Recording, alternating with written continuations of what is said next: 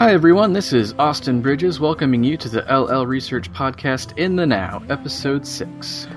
LL Research is a nonprofit organization dedicated to freely sharing spiritually oriented information and fostering community, and towards this end has two websites the archive website, llresearch.org, and the community website, bringforth.org. During each episode, those of us here at LL Research form a panel to consider questions from spiritual seekers. Our panel consists of Jim McCarty, husband to the late Carla Rueckert, scribe for the Ra Contact, and president of LL Research, along with Gary Bean and myself, who are working hard to keep the mission of LL Research alive and well, each of us a devoted seeker and student of the Law of One.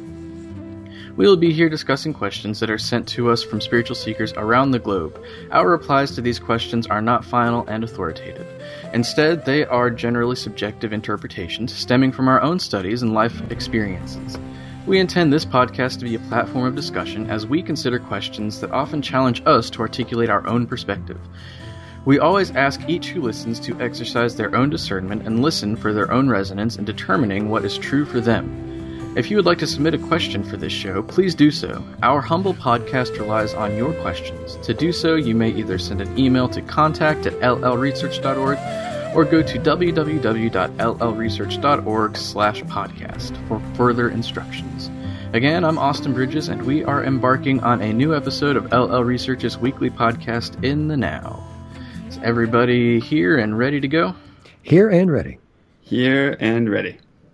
Alrighty and we are uh, continually working on our audio for the podcast, and I think we've got a decent setup going now. Um, uh, we start these questions with a question from Scott M via email, and uh, we started Scott's questions a couple of weeks ago. So we're going into uh, his later questions here, and he writes Greetings in the love and light of the Creator of Foreverness. My study of the Law of One inclines beginning the search for knowledge within myself. However, such search reminds me that other selves are essentially different units of perspective slash consideration of the One, of which I am a part.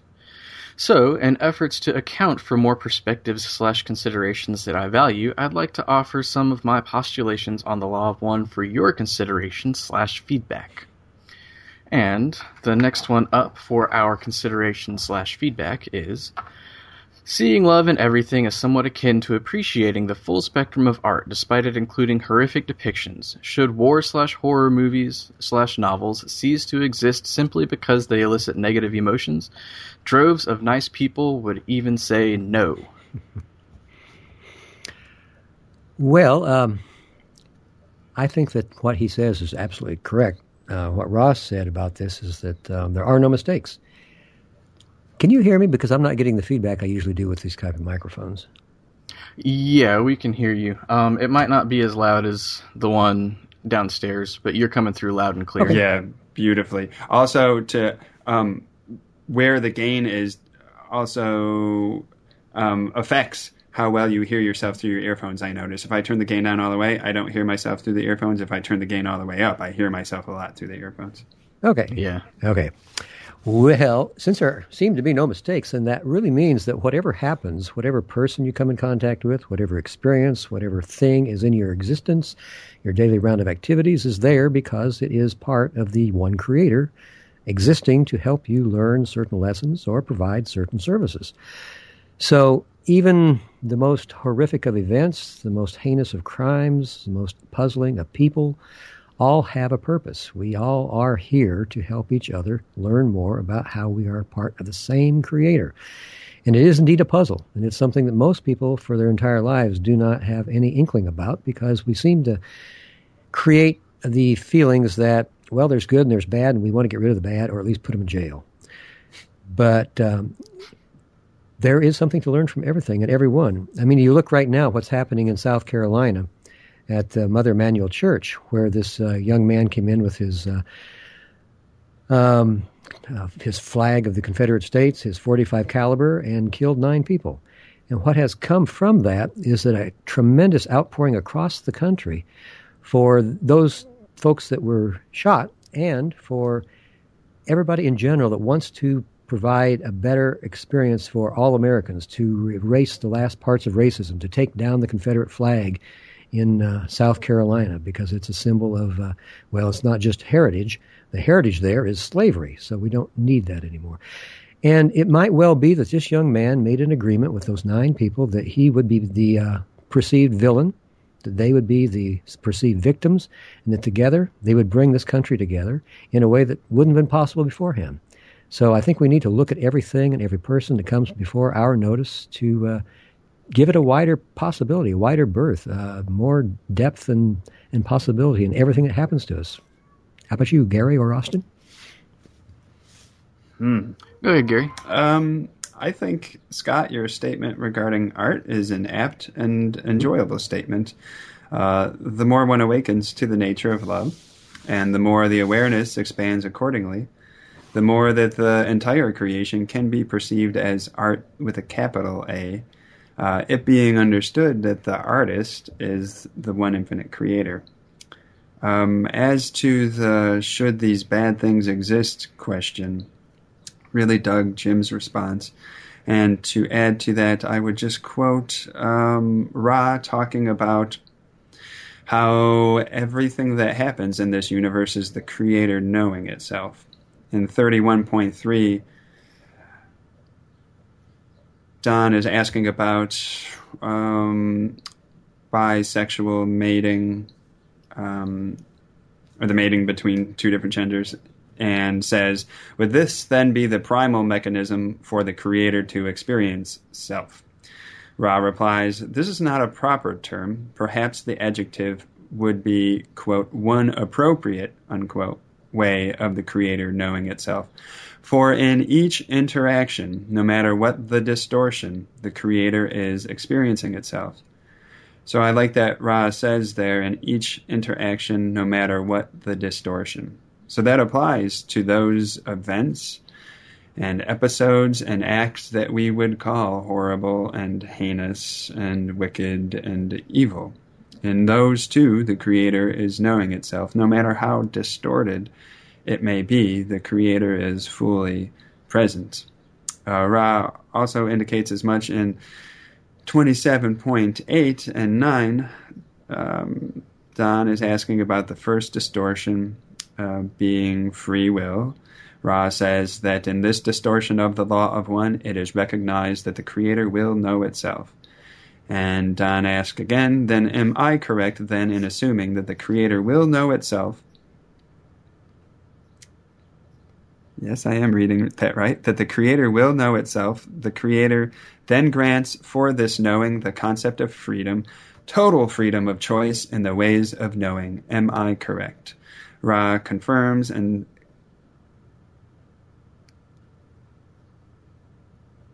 I guess that ends there. Ra confirms that Don was correct. That um, each each speck of dust essentially in this infinite universe is invested with that free will and has total free will to explore um, its own path of evolution. And that includes unfortunately from our heart and moral perspective uh, negative x.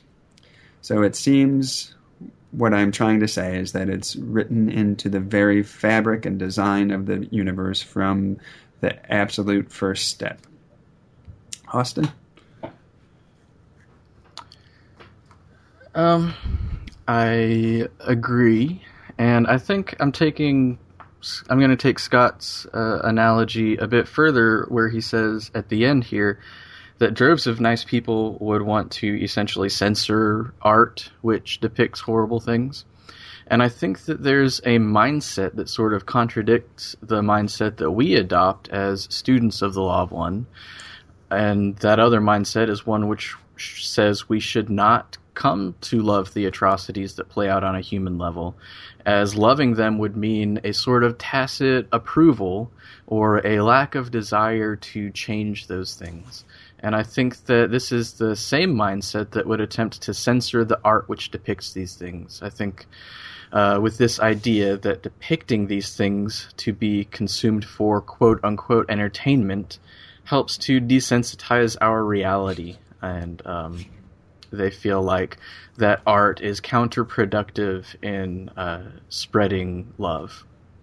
And I, I do think it is not appropriate to censor art. Art is derivative of our cultural mind, conscious and unconscious, and to simply cover it up and to not allow it to express itself would create an unhealthy repression in this cultural mind, I think. Art can help shed light uh, where we as a society, where we are as a society and as a culture.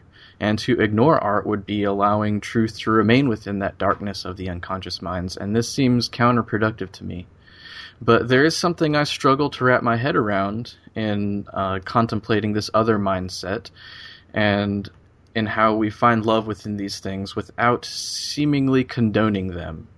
If the same love is in war as there is in a birthday party, what motivation is there to stop war? If, uh, in this sense, I fully understand those that want to call for censorship and fail to have an adequate response to many objections that someone might have uh, for depicting the darkness of humanity in an art form, or in translating this analogy, objections to attempting to find love in these dark places. It's something I struggle to uh, contemplate, and I was wondering if you guys had any uh, responses to that on the question of art depicting the dark side of humanity, I see if it is genuine art and if it comes from a genuine artist, I think it has enormous positive potential, even to depict uh, negativity, in that it shows us to ourselves and opens the door for contemplation and perhaps uh, even transformation. And uh, art has a way through symbol and proportion and form of helping us to access portions of our mind that um, language and rational, linear, analytical thought may not be able to go. At the same time, our culture um, creates what I would call entertainment, not art per se, though it may borrow some of the values from art. I think we have a propensity to um, indulge in uh, these negative depictions for the sake of profit, for the sake of distraction, and for the sake of being entertained where to draw that line between entertainment and art is uh, open for debate. But I think those are two distinct enough categories um, that they deserve to be evaluated differently.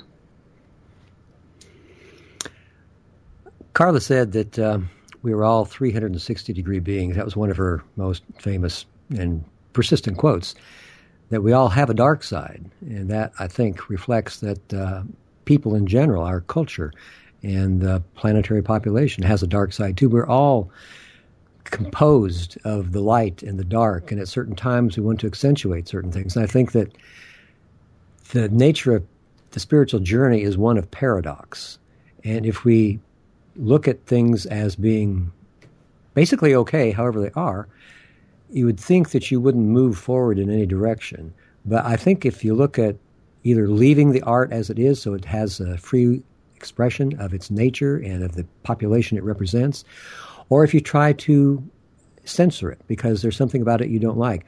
The either action is okay because both actions show us something about ourselves. There really isn't any way not to learn. There isn't any way not to serve. We're always serving the Creator. There really are no mistakes. So it's all really okay. And if somebody else wants to disagree, that's okay too. I really resolved a lot there, didn't I? Thank you. Actually, I do. I think paradox is probably at the heart of it because I don't have. Um, I mean, I do have this mindset that there is uh, love to be found even in the most difficult places, uh, and a lot of that comes from my exploration of the law of one, and that is what Ra says is that the primary the uh, primary goal of this density is to find love within the moment, and um, moments can contain very dark things. Uh, I, but I think I guess uh, the paradox is that uh, not everybody um, is aware of the greater picture and uh, I'm not really sure what I'm trying to say here. Might edit this out. I want to edit out all the bad stuff I do in my life too. yeah. I was. um, oh, sorry. go ahead, Gary. I had a thought, but if if you if your own is still evolving, No, go ahead. so as I was listening to Jim speak about um, how censor it, promote it, leave it as is, there are no mistakes. There's no way not to learn. Um, that seems to suggest that. No, I won't take that tact. I, I began thinking about something like the Roman Colosseum, where the Roman Empire would have gladiatorial games and uh, allow two human beings to fight each other to the death and have um, some pretty other grotesque things happen for public spectacle. And uh, on one hand, from the big picture, that is the creator knowing itself. There are no mistakes, and um, it is could be filed under the category free expression. This is what people want to do. Let's have at it. Uh, at the same time, I think that a, a cultural group, a societal group, a collective has the capacity to look within themselves, examine who they are, um, assess their values, and to collectively say, if not in unison, then at least in the main, to say um, something like the gladiatorial games no longer reflects our values or who we are. So we need to draw a line there there were are probably still people in our society or around the globe who would enjoy seeing something like that. But the majority of humans have decided uh, that that is no longer um, who we are. That's a thing of the past. We need to say, no, you legally cannot do that any longer. So, and that ties into could say those who want that kind of event say, uh, that's my free expression to hold an event, and if people want to participate in it, they should be free to do so. So, to deny me that right is censorship. Then I think maybe there is a role for censorship in that regard.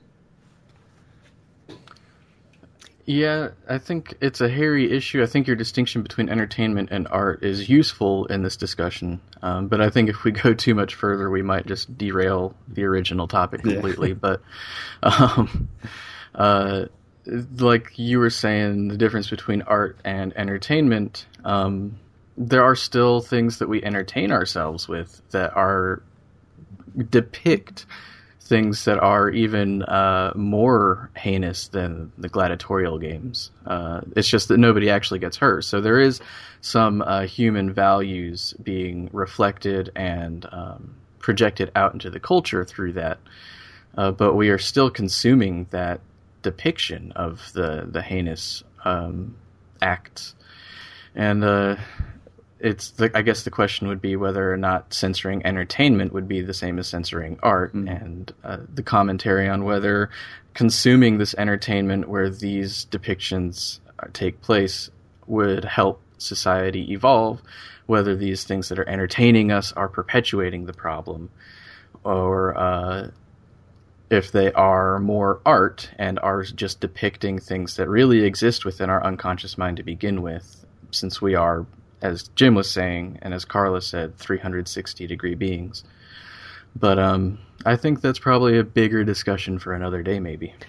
I'd like to add one more thing to what I'd said before, and that is okay. even though I can see how everything would be okay, either to express the art in whatever way you want, no matter how heinous the topic, or be okay to try to censor it because you think you're, you know, we're offended by it. I would probably choose a point of view, and in most cases, it would probably be to um, support any type of expression of art because it's free speech, and we need to have that. We need to have people telling us what they really have found within their own psyches and their own beings, see if it has anything to say to us. So, though everything could be seen as being all right and there's no mistake, I would still think I would choose a certain course to follow. Um, I would not want to, for example, accentuate my dark side.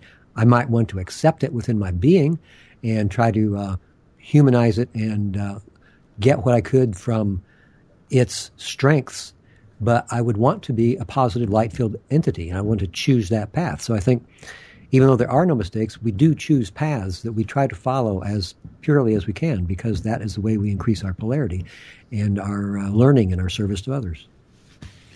And a couple quick points, if I could. Yeah, and go for it. you know, if this pushes it over, you can just delete it. Uh, the two points that come to mind are one that uh, Don asked Ra some really fruitful questions about Ra's own third density experience and how those who were of a harvestable orientation on Ra's home planet related to those who were not. And uh, Ra basically said, if I remember correctly, that uh, to those who want to sleep, we, only the comforts of sleep could be offered. So I extrapolate from that that Ra was not any, on a any sort of crusade to correct um, deviant behavior or regressive behavior or non polarizing attitudes, but rather um, attempted to serve as they could and tended to their own evolution and polarization. And that ties into my second point, which is that. Um, putting anybody into a position whereby they make decisions for others, or even on a societal level, um, gets really tricky. And the law of one really doesn't seem to say that the positive entity uh, makes I'm stumbling uh, makes decisions for others per se, but rather the positive entity tends to their own uh, self as being the, the domain where where their work belongs, and attempts to be of service as the service is requested, but otherwise is not um, trying to stifle or stymie or censor others in the main. But you know, as we've touched on, there are many nuances and there's a lot of context to this. Yeah, there is. I think this would make a good topic for maybe an entire show someday soon. Um, any other final thoughts on that one before we move on to Scott's next point? I think we wrung everything out of that we can. Yeah, not for me. Alrighty. Well, Scott's next uh, postulation states Ra's statement that we're here to entertain ourselves means, at least partially, that our veil slash five sense limitations is designed to allow us a more concentrated experience of a tiny unit of foreverness, similar to how a microscope allows greater visual detail at the expense of the fuller picture. Um, before we fully get into it, I want to ask you guys if you agree about Ra making a statement that we're here to entertain ourselves. Ra used the word amuse ourselves. Okay. Yeah, I had that quoted. If for the benefit of the listener, um, I can read it real quick. Yeah. Yeah. In 1.7, Ra says, In truth, there is no right or wrong. There is no polarity, for all will be, as you would say, reconciled at some point in your dance through the mind body spirit complex, which you amuse yourself by distorting in various ways at this time. This distortion is not in any case necessary. It is chosen by each of you as an alternative to understanding the complete unity of thought which binds all things. In other words, he decided to incarnate from the, the spiritual realms and learn some lessons down here. We don't really have to. Um, I that's I didn't think about that quote. The one I thought that he was referencing was in session 18, where Ra says the proper role of the entity in this density is to experience all things desired, to then analyze, understand, and accept these experiences, distilling from them the love light within them. Nothing shall be overcome; that which is not needed falls away. So I thought he was uh, saying that to uh, experience all things desired would be equated to entertaining ourselves, which I thought there's a fine distinction there, but um, not one that is so big that we can't discuss this question based on it. Yeah, my mind Um, immediately went to the word amuse, like Jim, as uh, thinking where Scott was coming from. That makes sense. So, what do you guys think about his postulation? Uh, Austin, why don't you go first? Um, I feel kind of funny going first all the time. I used to be last all the time. I'm really, re- really good at last. So Right. Why don't you give a shot at first? You'll bet. Yeah, I can. I can take that. Um, I think that the analogy of the microscope that he uses is pretty apt, and um, it's interesting that Ra continually talks about the focusing of intelligent infinity and a refinement from each subsequent sub logoi, which is offered to it from its logos. And so, in a sense, you know, the lens of a microscope is a focusing of, of our perspective. And I think that that could probably play along with Ra's discussion of focusing of intelligent infinity, that we are a very finely focused portion of intelligent infinity. And I think the analogy can get even more interesting if contemplated. And are we under the microscope or are we looking through the microscope? My interpretation of the great mystics throughout the ages is that our journey is to learn to see ourselves as both, or at least as the observer looking through the microscope. I think some may seek to obliterate any identity of the entity under the microscope and identify fully with the observer looking through the microscope. But I think the law of one tends to encourage us to include both as a recognition that we are both under the microscope and we are looking through the microscope. And I think that the aptness of the analogy is uh, somewhat supported by the fact that mystics throughout the ages who seem to have achieved a sort of enlightenment um, didn't also inherit a sort of omniscience. Uh, Scott, Scott talks about how we don't see the full picture because we're looking through the microscope.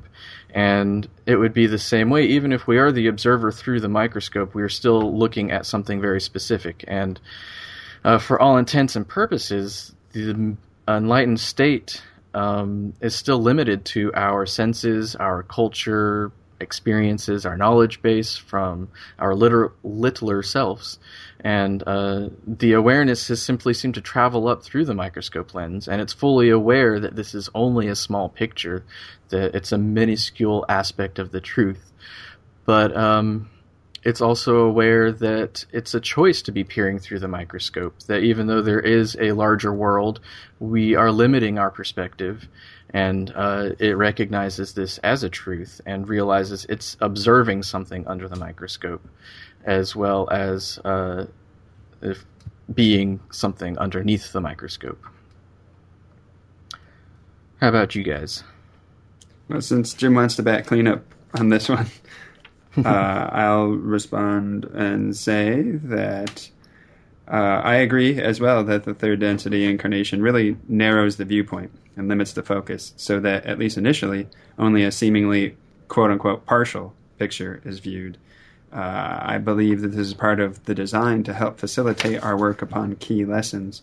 Uh, however, I think that the limitations of the viewpoint can, I think as Austin was indicating as well, with adequate work and consciousness, be transcended such that as you said, the full picture can be regained or remembered or restored. And to riff a little bit on what Austin was saying about how in the enlightened state one is still basically working with their local context. Um, the culture that they grew up out of, the, gender of their body, um, the history of their planet, their particular sector of the universe, uh, so on and so forth.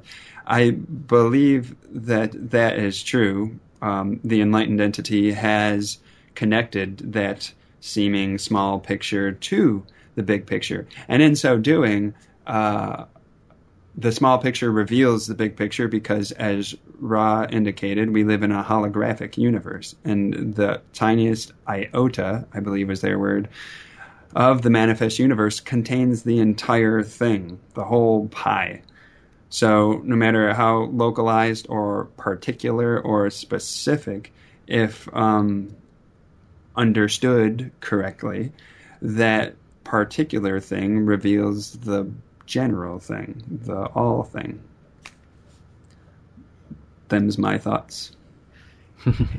if you uh, look at what we know about the totality of experience in the universe, and imagine it to be some sort of a light, we would be in a pretty dark room because we don't know a lot. But if you look at what we've programmed into each incarnation as our own personal lessons, and look at that focus that we've got there, we're shining, like Ra said, this little light in the darkness. And we're learning a, a little bit about what we've come to learn. And if you take all of the different incarnations that we've had throughout all of our histories and every density, then we're collecting a, a, lot of light at the soul level. Now, we're not aware of that so much at the personality level here in the third density. But overall, we are adding to our light. But we're able to add to it here in the third density by shining that focus of our attention very intensively for the duration of the incarnation. And in this way, we are able to illumine the soul nature of ourselves in a way that would not be possible if we didn't have this bright light in this great darkness. Because I think Ra said there was at least 100 times more catalyst here in the third density than there is in any succeeding densities. So, in those densities where more is seen and experienced as the uh, unity of the Creator, or even go back to when there was the mind, body, spirit. A Pickwick, you just run into the microphone. Uh, where there was just the mind, body, spirit, it wasn't complex. Everybody saw that everybody was a Creator, no more than anyone else. So, there wasn't any real reason to move forward, to go, you know, to let either love or fear motivate you. But here, we're motivated all the time because we have just this little bitty viewpoint through which to look. So I, I think that's that's what we're doing. We're we're adding to the overall light in our soul in a very dark third density experience. Interesting answers. Who? Any follow up on that one, Gary? Hmm. Uh, no, I shall decline now. I appreciated both okay. your answers.